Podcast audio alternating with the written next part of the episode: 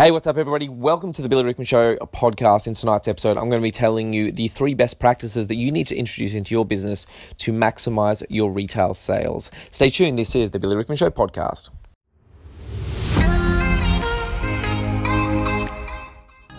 Being in business over the past few years has become increasingly demanding.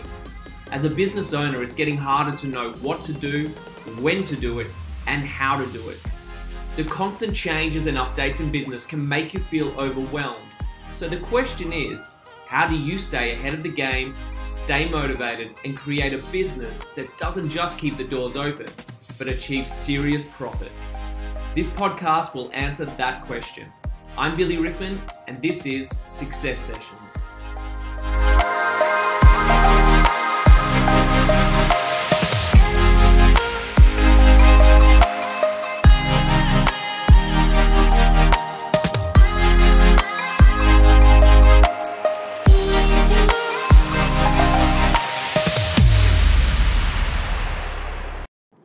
Hey, what's up, everybody? Welcome to the Billy Rickman Show podcast. In today's episode, we're going to be talking about retail and the do's and don'ts and the best practices towards retail and how to maximize your sales in the retail department.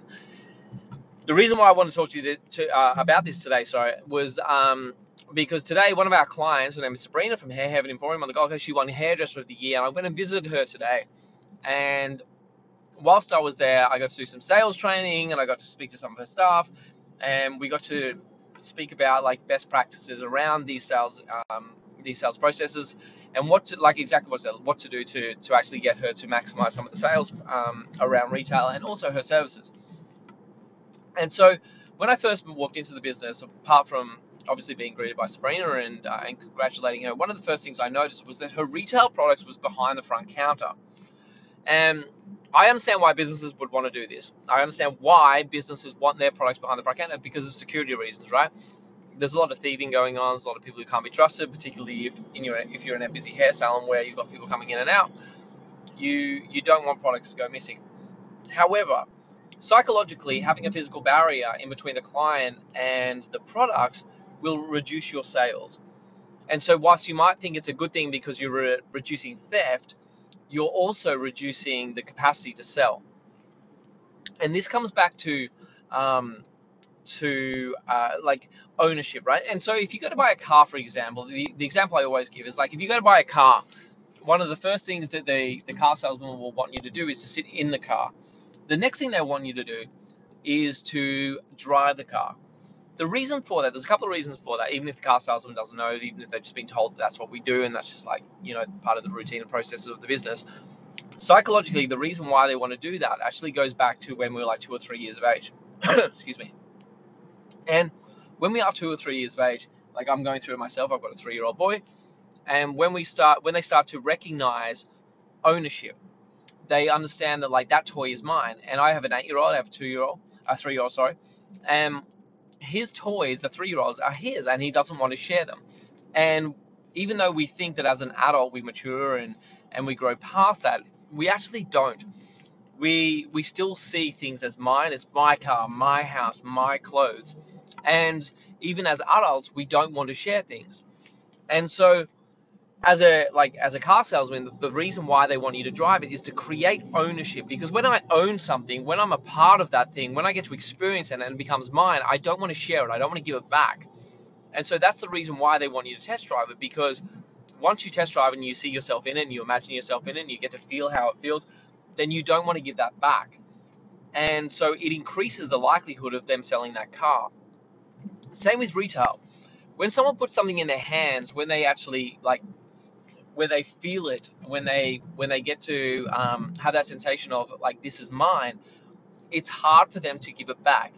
And when you create a physical barrier in between you and the client even though you are you know protecting the business in terms of theft what you're essentially limiting is the ability for that client to pick up that product to look at the product to read it and to and to um, and create ownership of it.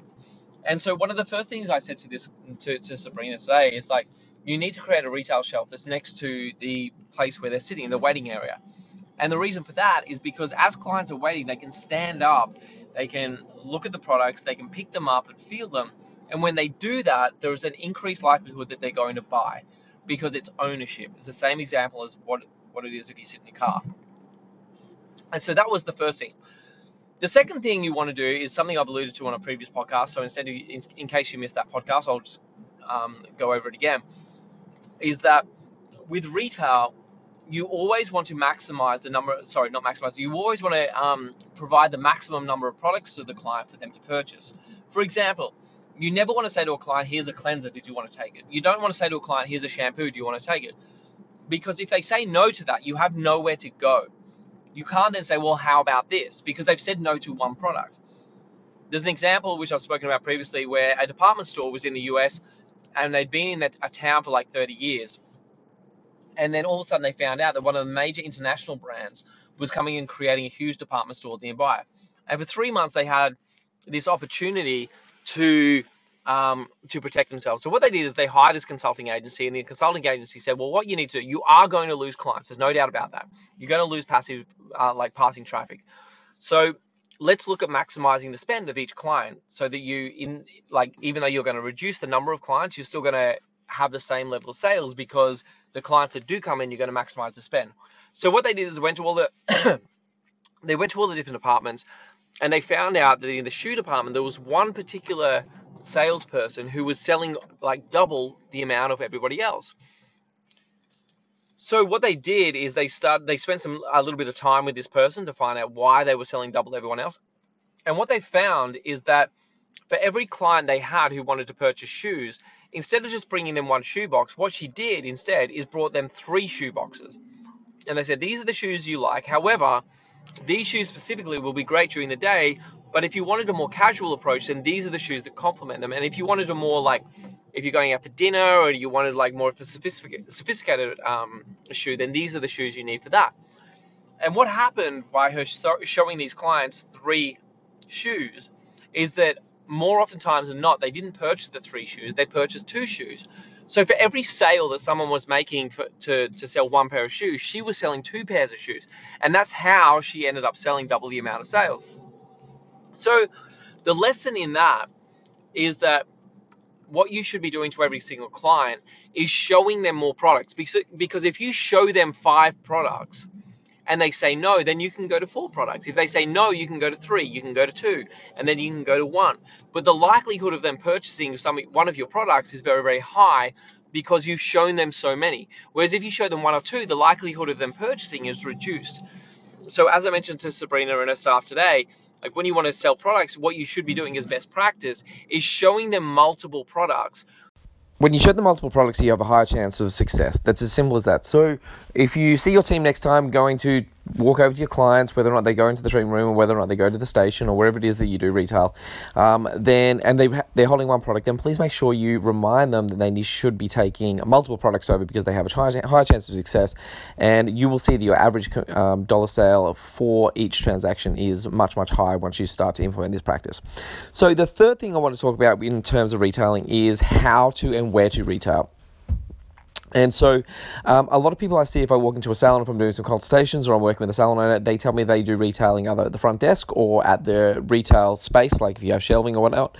And um, ultimately, that's the worst place that you can do it psychologically, um, if somebody is watching another person like purchase retail, so if you're selling something to somebody at the retail at the front of desk or at the retail space, and somebody else is watching, um, psychologically the chances of that um, sale going through is reduced because people don't want to feel like they're pressured into buying or they don't want to feel like they're in the way of somebody else buying.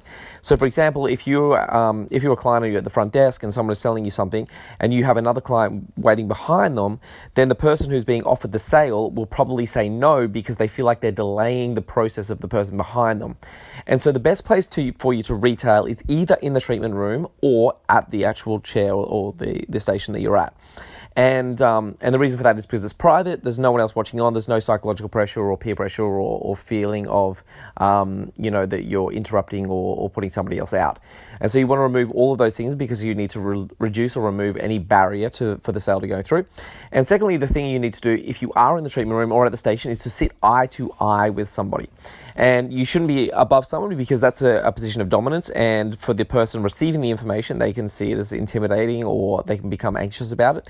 And you also don't want to be sitting below the person. So if you're on a hydraulic stool or something like that, you don't want to be sitting below the person uh, because the information, because then you're in an inferior uh, position and therefore the information that you're conveying doesn't have as much trust or credibility attached to it. So the best place, this has been done, te- this has been tested like all over all over the world multiple different industries. Um, the best way that you can sell anything is when you are eye to eye to somebody. So if you have a hydraulic stool, then adjust the stool to make sure you're at the height of the person if they're sitting down. Um, and so when you are eye to eye, that means you're on an even keel. It's like when you, if you're a parent, you would understand this because um, parenting books and if you if you speak to a parenting coach or something like that, they will tell you if your toddler is um, misbehaving, the, what you need to do in order to get the best out of the toddler is to come down to their level, put yourself eye to eye. And because that creates an environment where the information being conveyed is being received in a um, in does a way sorry that doesn't um, create stress and anxiety.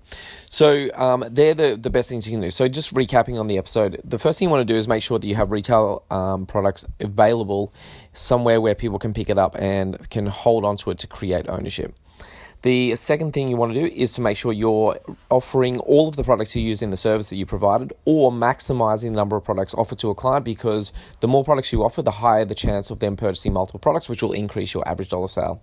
And the last thing you want to do when you're retailing products is to make sure you're retailing in a private space where you're sitting eye to eye. All of these things I've mentioned today are best practice. Like I said, it's not just from the hair and beauty industry, it is from every industry all over the world, tested and tried um, time and time again, and it works, it's proven. And um, if you want to retail more products, then these are the things you need to introduce into your own business, and um, and you will get the some amazing results. So that's it. That's the episode today. I hope you've enjoyed it. Hope you've uh, got some value out of it. Please make sure you share this with your team, and if you've liked the episode, please make sure you like, share, and comment on Facebook or wherever it is that you see it, and subscribe to the podcast. And I'll be back tomorrow with another episode of the podcast. Until then, have a great evening. I'll catch you later. See you later, guys. Bye bye. Want to keep up to date with all my videos, posts, and free content? Head to Facebook and like my page at facebook.com forward slash Billy Rickman Official. You can also find me on Instagram by searching the real B underscore Rickman.